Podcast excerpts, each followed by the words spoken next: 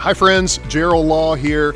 Welcome to the Love Lake Norman podcast. Love Lake Norman is a church in Cornelius, North Carolina, whose mission is to help people find and follow Jesus. You're about to hear a message that will be helpful and hopeful. Our goal is to encourage you to take the next step in your faith. Wherever you are, we want you to know that God has a plan and a purpose for you. Thanks for spending time with us today. We hope you enjoy this message. Hey, my name is Ethan, and I'm so glad that you are checking this video out. I want to talk about a word today, uh, if you even consider it a word. It's something that, that maybe you have used. I believe that maybe all of us are used, or we've all used some sort of form of this word. Uh, it's something that we throw on at the end of a sentence or at the end of a word. Um, and I think we've all reaped the benefits of using this word. The word is ish, I S H ish. It's not even really a word, but we use it a lot. And let me explain what I mean. Maybe even this week you were running late and you said this I'll be there at six ish. I'll be there at six ish. Oh, I wasn't speeding, officer. I, I was going 45 ish. Maybe you were going somewhere and you asked your spouse, Hey, are you ready? And your spouse said, Yeah, I'm ready ish.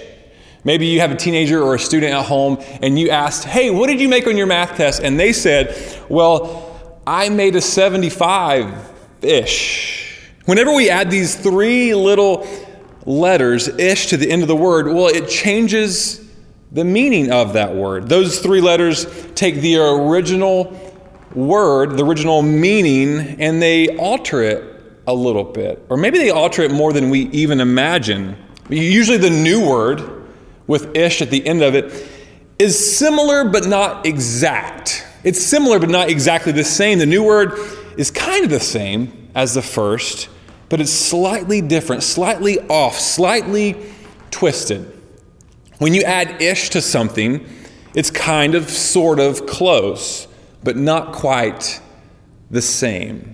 You see, uh, being there at six ish could mean 545 or 659. This is not the same thing. Going 45 ish could be 43, or it could be 58 miles per hour. Not the same. Making a 75 ish on your math test could mean the difference between passing and failing not the same. The difference between being ready and ready ish could mean a fight between you and your spouse. Ish seems harmless. Most of us, when we use the actual word, or at least its meaning, we use it on a regular basis, we intend no harm. We, it's just something that we say. But ish seemingly changes the word ever so slightly, but in reality, it changes everything. Now, usually when we use ish, it's not that big of a deal, right? I mean, it may cause some embarrassment when you're late to a meeting because you were going to be there at six ish. It, it, may cause a small argument between you and your spouse. It may even cause you to get a speeding ticket, even though you don't think that you deserved it. But ish can also be added to some words that have a bigger impact. And today, I want to introduce a new ish, although we may be familiar with it already. And that word is gospel ish. Gospel is any idea about God that is kind of close to being right, but isn't quite spot on. It's any idea sort of close to accurate, but isn't quite accurate. It's any idea about God that is close to true, but is actually a lie. In the New Testament, we find, we find a letter written to a group of people who had been going through something similar. There was a man named Paul, and, and he was writing to a group of people in Colossae. This group of, of Christ followers, they had been fed some gospel ish. And Paul was writing to encourage them and to remind them who Jesus was and who he wasn't. Who he was and who he wasn't. So we're going to pick up in Colossians 2. And this is what it says I want you to know how hard I am contending for you and for those at Laodicea and for all who have not met me personally. My goal, check this out, my goal is that they may be encouraged in heart and united in love, so that they may have the full riches of complete understanding in order that they may know the mystery of God, namely Christ. In him are hidden all the treasures of wisdom and knowledge. Paul states his goal, and it's this for people to be encouraged, united in love, and to know God whose character was displayed through Jesus. Since people have been people from the first person ever, people have asked this question what is God like? Maybe you've even asked that question what is God like? And Paul is saying right here when you look to Jesus, God's character is revealed. Paul spends a part of this letter, which we find in the previous chapter, describing God's character revealed through Jesus. And here's just a few things he says. He says, He is the image of the invisible God. He is the creator of all things, heaven, earth, invisible, visible. He is the head of the body, which is the church. He is a rescuer. He is a reconciler, just to name a few. Paul continues and he writes this. I tell you this, I, I told you all that, I tell you this, so that no one may deceive you with fine sounding arguments. For though I am absent from you in body, I am present with you in spirit and delight to see how disciplined you are and how firm your faith is in Christ. Paul wants a reader of this letter to not be deceived by what he calls fine sounding arguments, but what we're calling gospelish. And now he tells us how to not be deceived by all this ish. So then, verse 6 just as you received Christ Jesus as Lord, continue to live your lives in Him. In Him. Verse 7 says, rooted and built up in Him, strengthened in the faith as you were taught, and overflowing with thankfulness. Paul tells the reader to root themselves in Jesus. That you're, if you're going to follow Jesus, follow Him. Don't follow an idea of Him. Don't follow a version of Him. Don't follow Jesus ish. Follow Jesus. So there's this guy who is kind of, in my opinion, and maybe a lot of other uh, people's opinions, is a grilling and barbecue legend. And his name is Jack Arnold. And the best part about this guy, in my opinion, is he's local. He lives in the Lake Norman area. Jack, if you ever see this, I'm a huge fan. I can't wait to meet you one day. I want to meet this guy. I want to meet him. I want to shake his hand. I want to take a picture with him. I think he's awesome. He puts out great videos. He, it looks like he cooks amazing food. And the cool part about this is he's always at like local spots, local restaurants, uh, local places around Lake Norman area. And so in my mind, I'm thinking at some point, I'm going to run into this guy and it's going to be a great day. And there's been three or four times over the past maybe year where whether it may be a Harris Teeter or a restaurant where I see this guy and I think, oh my gosh, that is him. That is Jack Arnold. And so what I do is I, I, I kind of freak out at first and then I'm like, okay, I got to calm down. I got to figure out what to say to this guy. All right, how am I to say, hey, what am I? Can I take a selfie with you? How am I to approach him? And I, I finally built up the courage to go up to who I think is Jack Arnold, only to see that it's just some other dude who looks similar to this guy. Paul wants the reader of this letter, and ultimately, Paul wants us to know this to be careful not to root yourself in a version of Jesus that's not really Jesus, just something that looks like Jesus. Because a look-alike, a Jesus look-alike, is not Jesus. Someone or something that looks like Jesus, kind of feels like Jesus, it might be Jesus, it's just a little bit off. Well, it's not Jesus, it's Jesus ish. He continues in verse 8.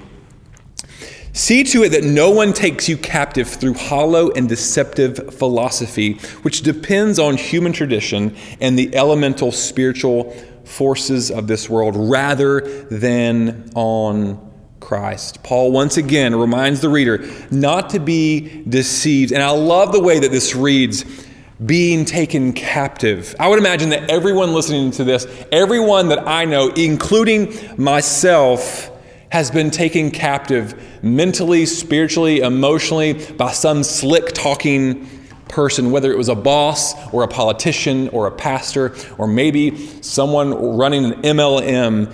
Slick talking person took you captive for a moment. Paul says, You cannot be taken captive by these things because they are deceptive. And you cannot buy into those things and buy into Christ at the same time. With these hollow and deceptive philosophies, it's never both and with Jesus. Jesus and these other philosophies. It's always either or. You cannot follow both the gospel and gospel ish do not go hand in hand. And the same reason they cannot go together is the same reason that you got a speeding ticket. Because 58 miles per hour is not the same as 45 miles per hour. They do not exist at the same time. Ish changes the gospel. And I want to share four simple symbols for us to remember to help us remember and identify how to spot ish when it comes to the gospel. The first is an addition sign. Gospel ish always adds to the Bible. Gospel ish can't stand the fact that the Bible doesn't say certain things. And so for years, people have been adding books and phrases and even verses to go with the Bible. These books have helped shape new religions that are Christian ish. But there are always a handful of sayings that people over the years, well, they've either made it up or they stumble upon it that make the Bible work for them. Things like, good people go to heaven, your faith unlocks God's favor.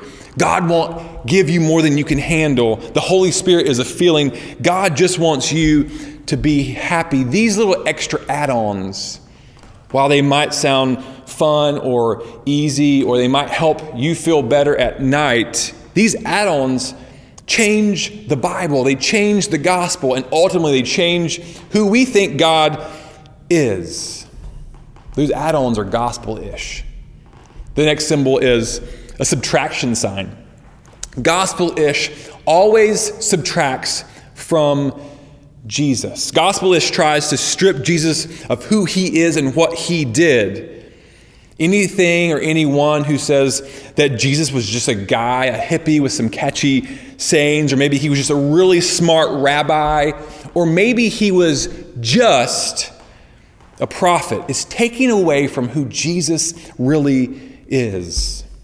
Gospel also, also tries to strip away what Jesus did. His life, his death, his resurrection are all crucial parts of the gospel. Now, I would highly recommend you doing your own research when it comes to finding out who Jesus is and what he did. But be aware, but beware of anyone saying that Jesus was just blank. He was just blank because that person may be feeding you some ish. The next symbol is a division symbol. Gospelish divides people. While the gospel motivates people to love others, gospel ish tries to, tries to build fences around me and my people to protect me and my people from those people. The gospel motivates me to love others who aren't like me, who don't look like me, who aren't from the same neighborhood as me. But gospel ish always says, I'm going to protect myself and my people from those people, from those other people.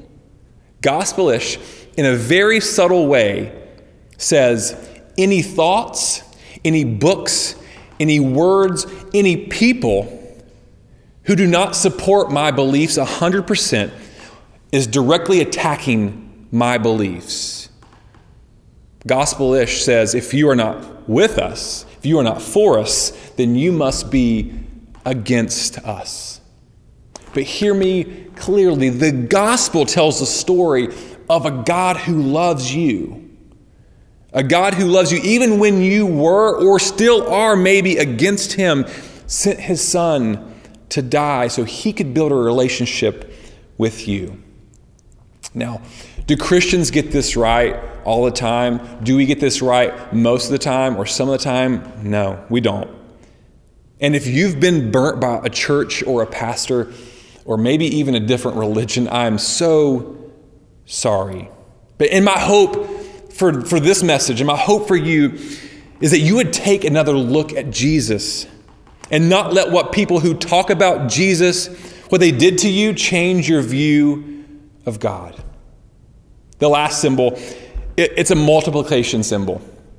Gospel ish multiplies works. Since gospel ish doesn't rely fully on the Bible and its teachings, it adds works. Our works are multiplied. We have to work for God's attention. We have to work for God's favor. We have to work for God's love. Gospelish tells us that we must earn grace like it's some sort of checklist on your Saturday chore list. And while the gospel motivates us to serve others, it was never a requirement to earn love or grace or forgiveness or salvation. It was never required. Always motivated after the fact. Love, grace, forgiveness, salvation, it's all a free gift from God through Jesus. Here's my main beef with gospelish. Some of us, maybe even you, maybe even me when I was a teenager, have made life altering decisions we made decisions based on gospelish. Maybe you gave up on God or you've given up on God and this is your last kind of Hail Mary for God because of a, a gospelish situation. Some of you live with anger towards God because of gospelish. But what if? What if what you thought you knew about God was just gospel ish? What if it wasn't true at all? It sounded true, but it wasn't quite true? I mean, wouldn't you want to know? Wouldn't you want to know it was a lie?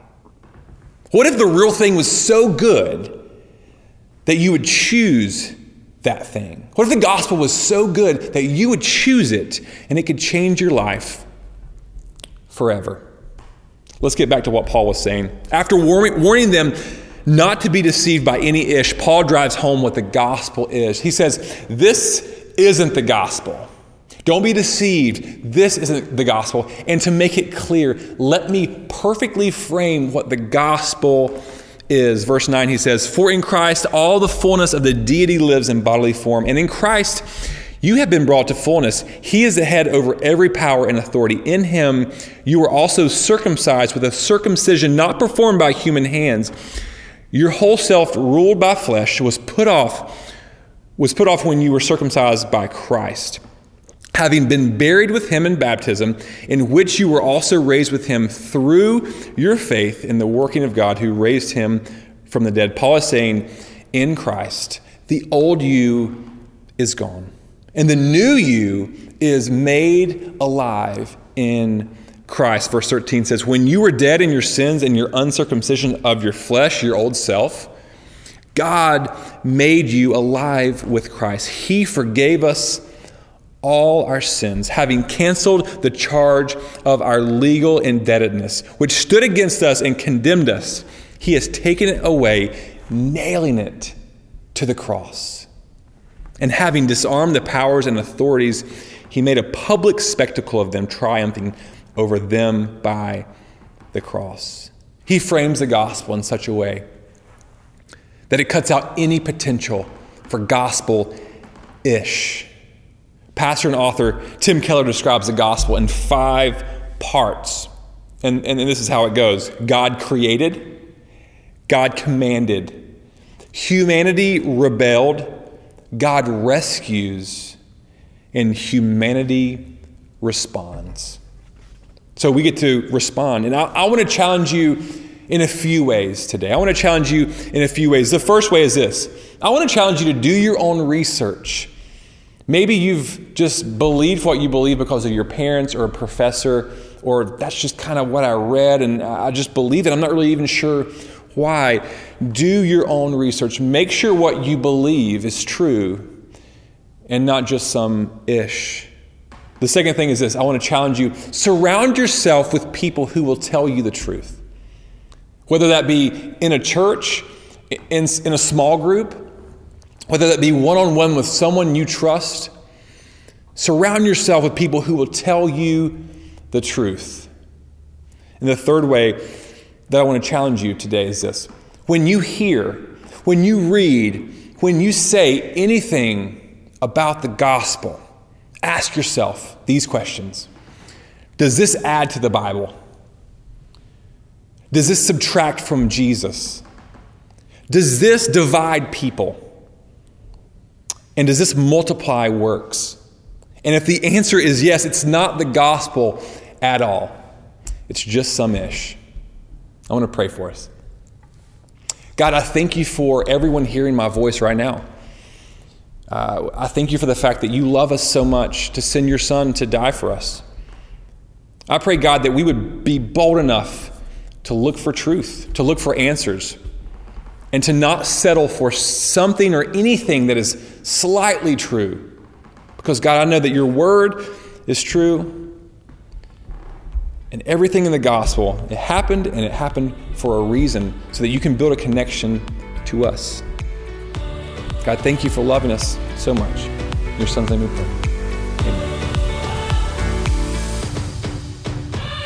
Thanks again for listening. You can find out more about Love Lake Norman at lovelkn.org. If you live in our area, we would love to have you join us on Sunday. If you're not near our church, we want to encourage you to find a life giving church to be a part of where you live. That will be a key next step on your spiritual journey. Please take a minute, subscribe to this podcast, and keep up to date with our weekly messages. And thanks again for joining the Love Lake Norman podcast.